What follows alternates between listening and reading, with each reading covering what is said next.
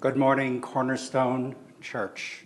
I'm Pastor Bill, and I want to add my welcome to this time of worship, wherever you are participating and whenever you are participating.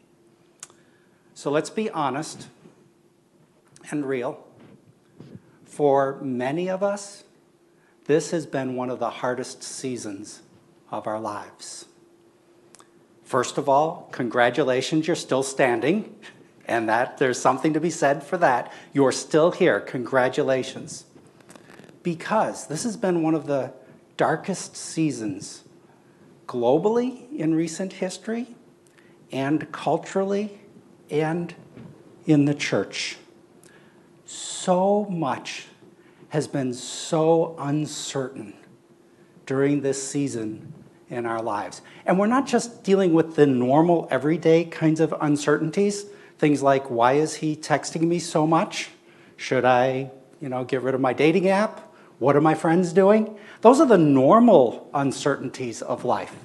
To those normal ones, we now add really abnormal, extraordinary uncertainties that we are dealing with every day with having to make risk assessments in interaction after interaction after interaction. And so now we have to ask questions. What's going to happen with the Delta variant? Have you heard of the Lambda variant yet? It sounds sort of like stuff out of Loki. We have to ask questions like what's going to happen in school this fall? What's going to happen with daycare? We have to figure out am I going to eat indoors at a restaurant? Am I going to go to in person worship? What kind of name tag am I going to wear? Do I keep social distance? Do I disengage or do I engage with the dysfunction in our world and in our culture and in the church? So, in the midst of all of the normal uncertainty and the extraordinary uncertainty in our lives right now, I want to share with you something from John chapter 5 that is a great, extraordinary certainty that we can count on no matter what, forever and ever. This certainty that I want to share with you today is, has really guided my spiritual journey for over 50 years. It really has been that significant. This certainty has led me to um, what some are now calling key, a keystone habit. Keystone habits are habits that we put into our daily routine that kind of kind of seep out and touch other areas of our lives, sometimes unintentionally, in a way that causes this domino effect so that it changes every area of our lives. And the certainty that I want to share with you today has developed within me a keystone habit that has changed every other area of my life. It sounds like an overstatement, but this certainty that I will share with you from John 15 can change everything in your life for 50 years and longer. So, in our sermon series on new beginnings from the Gospel of John, we've been focusing on what we receive from Jesus. So, from John chapter 1, we receive from Jesus his fullness of grace and mercy for us. In John chapter 2, we saw that we receive from Jesus his transformational power from us. John chapter 3, we saw from Jesus that we receive his unconditional love for us. John chapter 8, when we looked at Jesus as the great I am, we realized that we receive absolute certainty in his authority for us. In John chapter 12, we saw that we receive his abundant life for us. And then in John, I'm sorry, I said John 8 twice. What was your message on last week? Whatever it was that Danny preached on. Thank you. John 6 last week. It got out of order, so I messed it up. And I wrote both of them down here as 8. From John 6 last week, we saw that we received from Jesus his power and his peace over all of the turmoil and uncertainty and anxiety in our lives. Today, we're going to go a different direction. We're not going to focus on what we receive from Jesus, we're going to focus on what we offer Jesus in response to what we receive from him. So, our scripture text this morning is John chapter 15, verses 1 through 11, and then we're going to tack on verse 16. For context here, starting in John 13, Jesus is in the upper room with his disciples celebrating the Passover meal, which is our communion service. And in we break into what's called the upper room discourse because Jesus from, from the upper room they're going to go to the Garden of Gethsemane. Jesus is going to pray. He's going to be betrayed, turned over to the Jewish religious authorities, and turned over to the Romans to be crucified. So the upper room discourse is his last words to his disciples before he will be on the cross. And in John 15, we break partway into the upper room discourse. And as you'll see on the slides behind me, I've color coded two themes that show up in these verses so that we can easily see what are the two themes that are, are most prevalent in these words from Jesus. John 15, 1 through 11, and verse 16. Jesus says, I am the true vine and my Father is the vine dresser. Every branch in me that does not bear fruit, he takes away. And every branch that does bear fruit, he prunes, so that it will bear more fruit. Already you are clean because of the word that I have spoken to you. Abide in me, and I in you. As the branch cannot bear fruit by itself unless it abides in the vine, neither can you unless you abide in me. I am the vine. You are the branches. If you abide in me and I in you, you will bear much fruit. Apart from me, you can do nothing. If anyone does not abide in me, they are thrown away like a branch and withers, and the branches are gathered, thrown into the fire, and burned. If you abide in me and my words abide in you, ask whatever you wish, and it will be done for you. By this my Father is glorified, that you bear much fruit and so prove to be my disciples. As the Father has loved me, so I have loved you. Abide in my love. If you keep my commandments, you will abide in my love just as I have kept my Father's commandments and abide in his love. These things I have spoken to you, that my joy may be in you and that your joy may be full. You did not choose me, but I chose and appointed you that you should go and bear fruit, and that your fruit should abide. So you saw from the screen that the two main themes of these verses are bearing fruit, it's mentioned eight times, and abiding, which is mentioned 10 times. So that it's easy for us to remember, I made up a word. The two themes in John 15 that we're going to examine are fruiting and abiding. Fruiting and abiding. And did you catch where Jesus said what he longs for in his disciples? It was in verse 16. Jesus said, I have chosen and appointed you. You didn't choose me. I chose you and appointed you that you should go and bear fruit, and that your fruit should last. So let's talk first about fruiting in John 15. First time I did a comprehensive kind of biblical study of spiritual fruit, I was actually overwhelmed by the dozens and dozens of times the scriptures talk about spiritual fruitfulness and spiritual fruitlessness. It is actually a pretty massive kind of a biblical study. Just a couple of them. In the scriptures, we come across this recurring image of the fruit or harvest of righteousness. I actually had Isaiah 32 17 posted on my, my bedroom wall all the way through college. Isaiah 32 17 says, The fruit of righteousness will be peace. The fruit of righteousness will be peace. And the effectiveness of righteousness will be quietness and confidence forever. It was right above my desk in my, in my room, all the way through college. I would read it every time I sat down at my desk. The fruit of righteousness will be peace. Then in Philippians chapter 1, Paul talks about, says that he prays that we will be filled with the fruit of righteousness that comes through Jesus Christ to the glory and praise of God. James chapter 3 The wisdom that comes from heaven is first of all pure, then peace loving, considerate, submissive, full of mercy, and good fruit, impartial and sincere. Peacemakers who sow in peace raise a harvest. It's actually the same word, Greek word, as fruit. Raise a harvest, a fruitfulness of righteousness. Brothers and sisters, Jesus has chosen and appointed us to produce fruit, the fruit of righteousness, from living rightly. That things will come out of our lives because we are intentionally trying to live holy, set apart lives. That things come out of our lives that bless us and bless those who know us and bless our world. There's also in the scriptures an interesting phrase called the fruit of our lips. And this, when you do the study, you realize that, we, as we all know, our words have power. Our words can bring life or death, they can bring healing or wounding. And we are told that there's a fruit of our lips that God wants to produce good things. He wants our words to matter for good.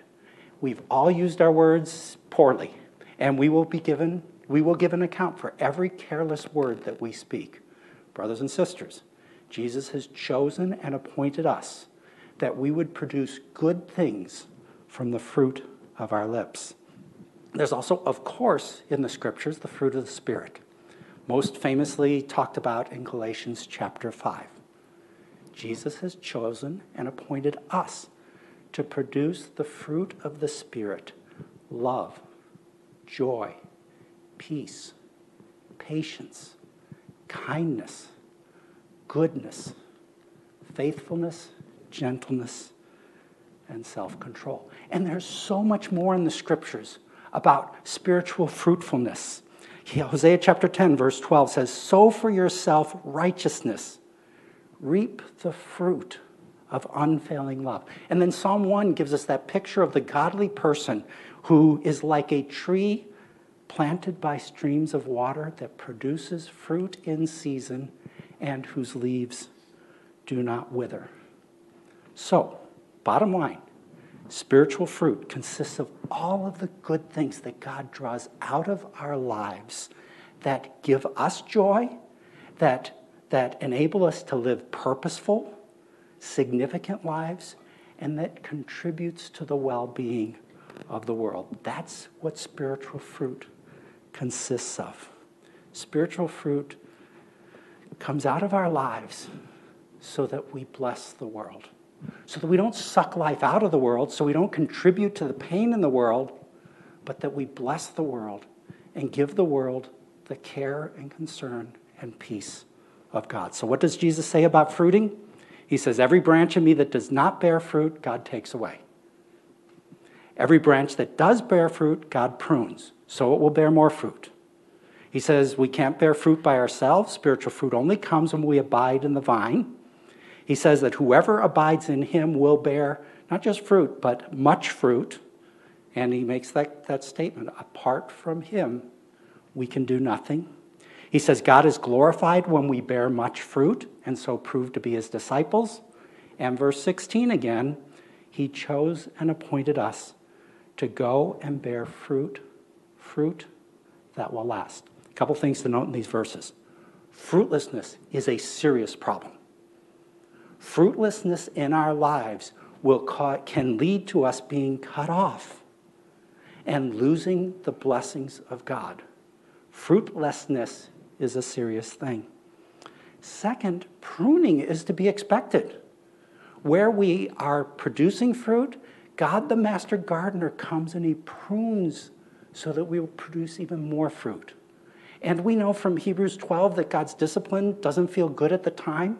But Hebrews 12 says that it gives us a harvest of righteousness. So expect God's pruning as a normal part of your life. Number three, we notice that disconnected from Jesus, we can't produce anything that will last. That is good.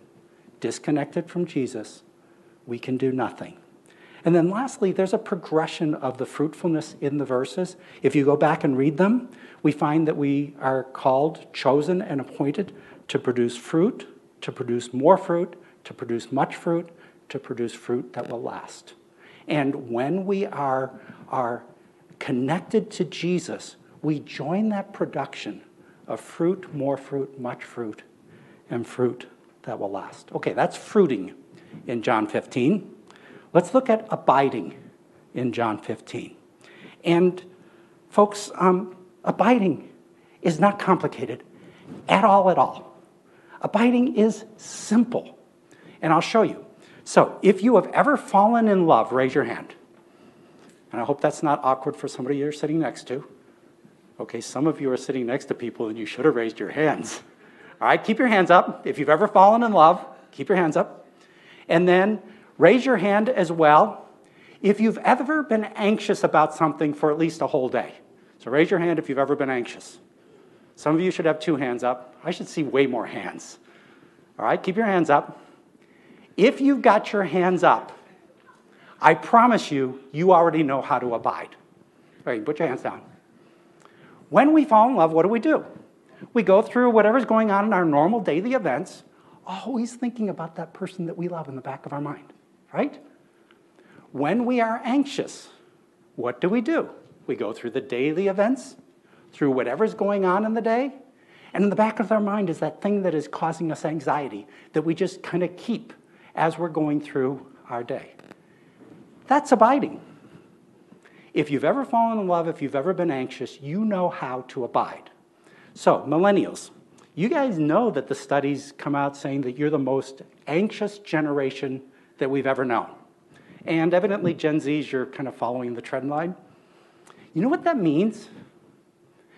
If you are one of the most anxious generations the world's ever known, you already know how to become one of the most abiding generations the world has ever known.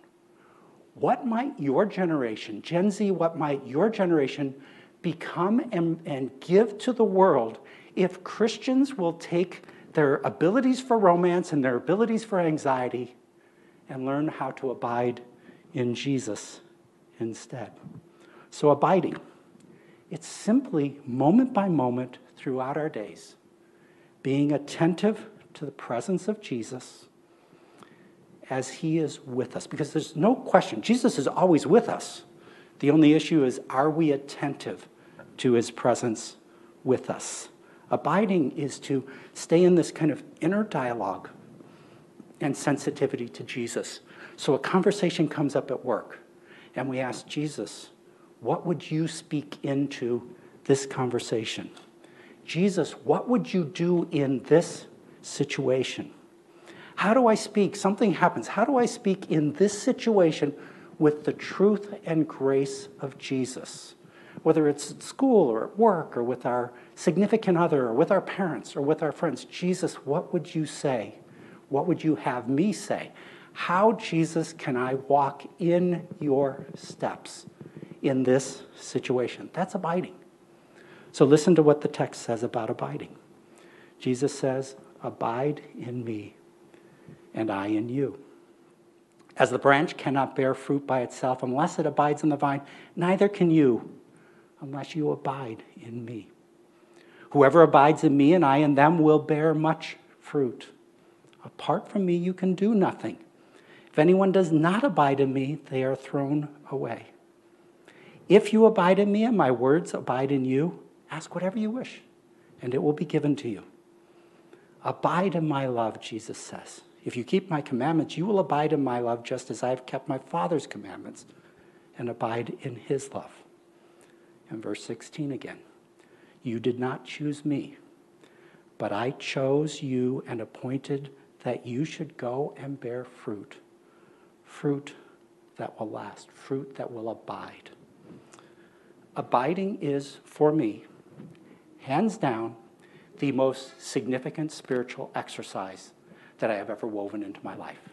Abiding is the foundation of almost every other spiritual exercise that I've ever done for 50 years. Abiding is the keystone habit that has changed every other part of my life. So, how do fruiting and abiding connect in John 15? It is profoundly simple. And This is the great, extraordinary certainty that I think Jesus wants for us in this time of great uncertainty. Abiding always leads to fruiting. Where there is abiding, there will be good fruit. Where we remain in Jesus in that dialogue, there will always be fruit. Where there is spiritual fruit, it means that there has been abiding. If you're not abiding, you will not have spiritual fruit, because where there is no spiritual fruit, there is no abiding.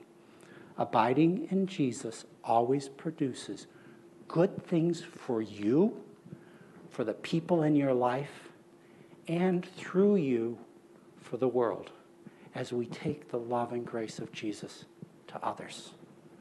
And it's not just a correlation, abiding causes fruiting, which means that one of the most significant keystone habits you can develop for the rest of your life are habits of abiding.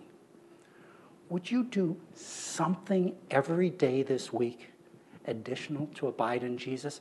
Baby steps are fine, okay? If you only think of Jesus three times a week, I'd like you to think of Jesus four times a week.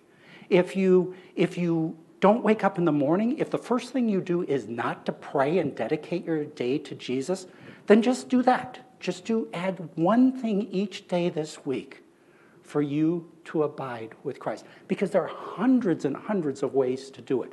Next week, we're going to talk a little bit more about abiding. We'll find other ways, practical ways to abide, and we'll do a simple spiritual exercise together that trains us to abide. But realizing that abiding in Jesus always leads to good things would you please add one thing every day this week to express your remaining in Jesus, His Word remaining in you, your abiding in His love, your awareness of His presence in all of the uncertainties that are going on around us? This great certainty is that God will produce good things in us if we will remain in Jesus. So, next week we will continue this theme. We'll do a spiritual exercise together. But today I want to close our time. Abiding with Jesus in communion. Jesus invites us to the table of communion to be with him, to abide with him, to remain with him. He invites us to the table of communion just like he invited his first disciples to the very first communion. And just as Jesus had many things he wanted to say to his first disciples in the upper room discourse, I'm convinced that Jesus has many things that he wants to say to us who are participating in this time of worship. I'm convinced Jesus has something he wants to say to you. Because we have the promise that if we draw near to Jesus, he will draw near to us.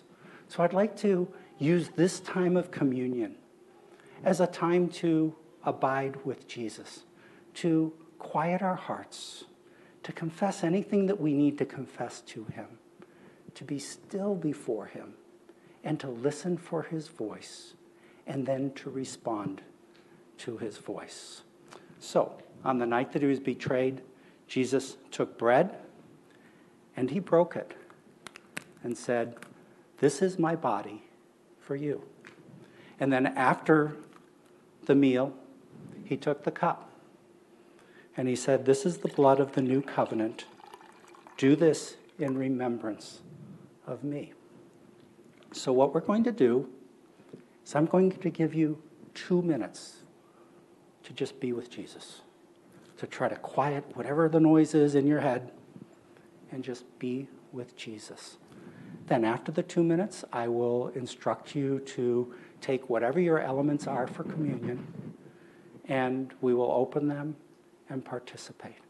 But let's now abide in Jesus. Don't worry about the time. I'll keep track of it for you. Lord Jesus, in this moment of stillness, help us to remain in you, to hear from you. And to respond to you.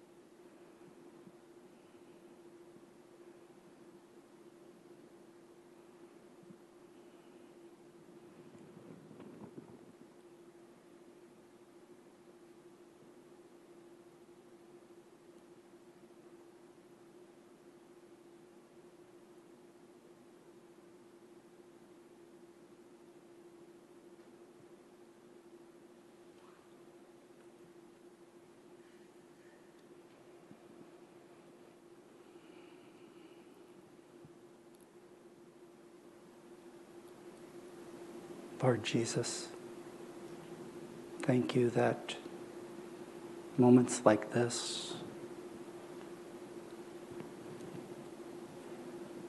they're not extraordinary. You invite them to be ordinary in our lives. Moments where we become still and become aware of you.